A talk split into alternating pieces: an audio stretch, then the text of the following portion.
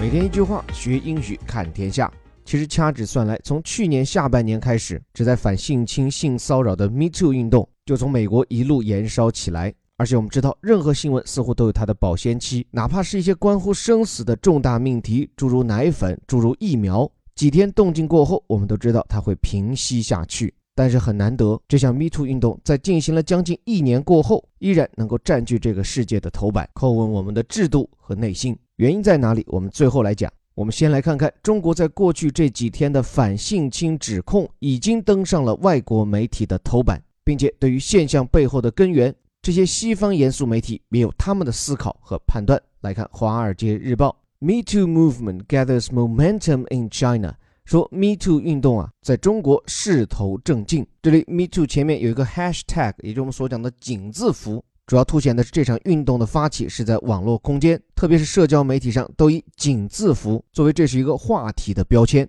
这里关键是这个谓语结构的表述叫 gather momentum，momentum 刚好在昨天的顶级外刊精读课里我有讲，它表示的是动能，这是一个物理的概念，翻翻物理教科书能记得，它表示的就是一个在运动当中的物体所具备的能量，就是一颗子弹虽然细小，但在快速运动中，它的能量足以杀人。所以这个词倒也暗扣了女性这看似弱势的群体，在这场雷厉风行的运动中积蓄的巨大能量。当然，momentum 还可以用来表示的是一个事物的发展势头。It means the ability to keep increasing, developing, or being more successful。所以英文的解释似乎和这里的本意更为贴切，表示的是能让一件事情啊保持持续的发展，甚至成功的能力。而这种能成功的劲儿，如今正被 gather 蓄积起来，地点则不在 Me Too 的发源地美国，而是 in China。来看岛屿中这几天在中国发生的几件事，这家媒体如何概括？说 A slew of sexual misconduct allegations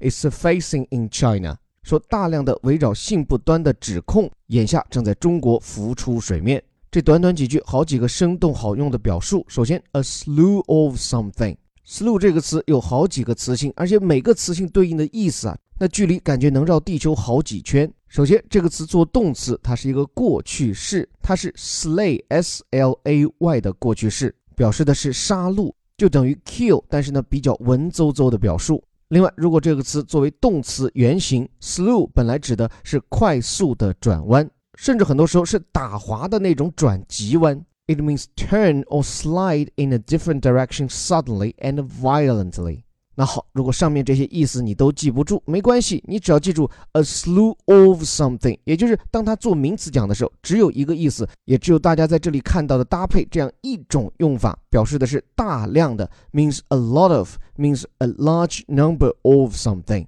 所以这里讲的是大量关于性不端行为的指控。注意这个说法哈，叫 sexual misconduct。Conduct 一个意思是行为，means behavior，所以 misconduct 就是 misbehavior，表示行为不端，这是一个比较概括性的描述，像性侵啊、性骚扰呀都归入其中。Allegation 是指控，it means claim，但请注意这个用词，allegation means a statement that someone has done something wrong or illegal，but that has not been proved。所以看到 allegation，它往往指的是单方面的控诉，而且往往是在还没有特别实锤的证据的情况下。这里这些用词也显示这家严肃媒体的老道和谨慎。但不管怎么说，即便是单方面的指认，现在也已经浮出水面。注意这里这个 surface，很多时候我们是把它当做名词用，而这里活用为动词。一如昨天我们讲到的三大因素助推美国经济，我们用到的是 power，同样是名词动词化。那么，这么多的性不端行为指控在中国浮出水面，意味着什么呢？两方面，第一，a sign of pent-up frustration about the treatment of women，说这一方面反映出广大女性长期以来被压抑的这种悲惨遭遇。这里，a sign of something，什么的信号，其实可以把它理解成反映了什么，意味着什么，meaning，或者是 a reminder of something。然后，pent up 指的是压抑的，这个 pent 它其实啊是 pen。pen 就是钢笔那个词的过去式和过去分词，因为 pen 不仅表示钢笔，还表示围栏。做动词讲，表示的用围栏把什么东西给围住，所以 pent up 就是那种被幽闭的、被压抑的感觉，经常用来描述的是情绪。So pent up feelings or energy have not been expressed or used for a long time。比如说，压抑多年的愤怒和挫败感，years of pent up anger and frustration。像在这里，众多女性的这次爆发，反映在性骚扰、性侵犯的遭遇上，女性多年被压抑的这种挫败感。但是另一方面呢，既然这么多的女性现在开口发声，这其实也就意味着，and a testament to the rise of a generation increasingly willing to speak up。这就表明正在崛起的一代人，他们愈发愿意要把自己的不公遭遇大声讲出来。这个 testament 证明证词其实跟前面讲的 a sign of 意思差不多。这里讲的郑重其事，说是见证了一代人的崛起，the rise of a generation。这代人怎么样呢？后面一部分都在对他进行描述，increasingly willing to do something，变得越来越愿意做什么事，speak up，大声的讲出来。So if you speak up, you say something especially to defend a person or protest about something rather than just say nothing. 尤其指的是在抗议某人或者捍卫某人权利时，放弃沉默，勇敢说话。那么在这篇文章里，一如标题所现，《华尔街日报》自然将这一波中国女性的维权归入到发轫于美国的 Me Too 运动的延烧。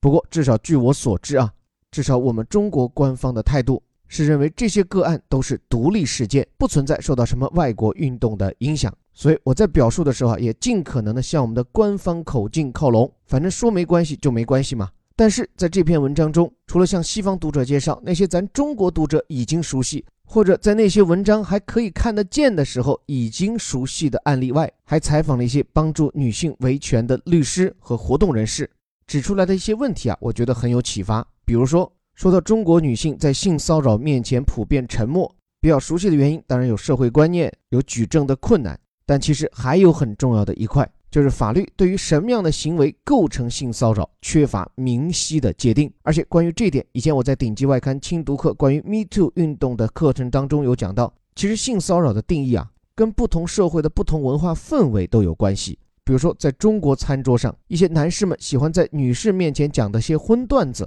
其实这要放在西方标准下，一定属于坐实了的性骚扰。甚至在推杯换盏之际，往女同事、女同学身上拍一拍，往肩膀上呢还好说一点。如果是腰以下，那就肯定有问题。但这些在中国似乎都不成问题，或者说它从来没有被明确的定义为是一个问题。那这点至少从我与一些女性朋友的交流中，其实是能感觉到他们的无奈和隐忍的。所以我想借这一波反性骚扰的声势。其实应该努力推动的，其实不仅是一两个公众人物的倒下，但是这些人的名声扫地也很有指标意义啊，会让更多的人有更大的勇气去揭露，也让更多位高权重的人心怀芥蒂，不敢乱越雷池。但是除了个案，我觉得确实还很有必要的是性骚扰相关立法细则的推进。让全社会在反性骚扰的时候，首先搞清楚什么叫做性骚扰，特别是能给广大男性上一课，让他们在酒桌上、包间里出出汗、绷绷弦、醒醒脑。另外，不仅是问题，这篇文章也提到，中国现在越来越多女性打破沉默站出来，这种群体之事的行为本身已经带来了积极意义。在文章中指出，现在啊，在中国社会里。人们已经越来越少的会在这一类的案件中去指责受害人，而是把更多的同情给予他们，把更大的矛头指向那些有权有势的施暴者。我想这个背后啊，无需赘言。我想它反映的也是广大女性在当今中国，她们的社会经济地位和与之伴随的话语权都在上升。而这个背后的原因呢，我将其归结为是一种普世性的，由于城市化和知识经济。给越来越多的受教育女性提供的社会上升通道。说到这，荡开一笔啊，前两天我看印度那位著名的影星阿米尔汗接受陈鲁豫小姐的采访，跟他一同出镜的还有他的妻子。在印度这样一个传统，甚至在我们的观念中闭塞落后的社会，像阿米尔汗妻子这样的职业女性，其实也不在少数。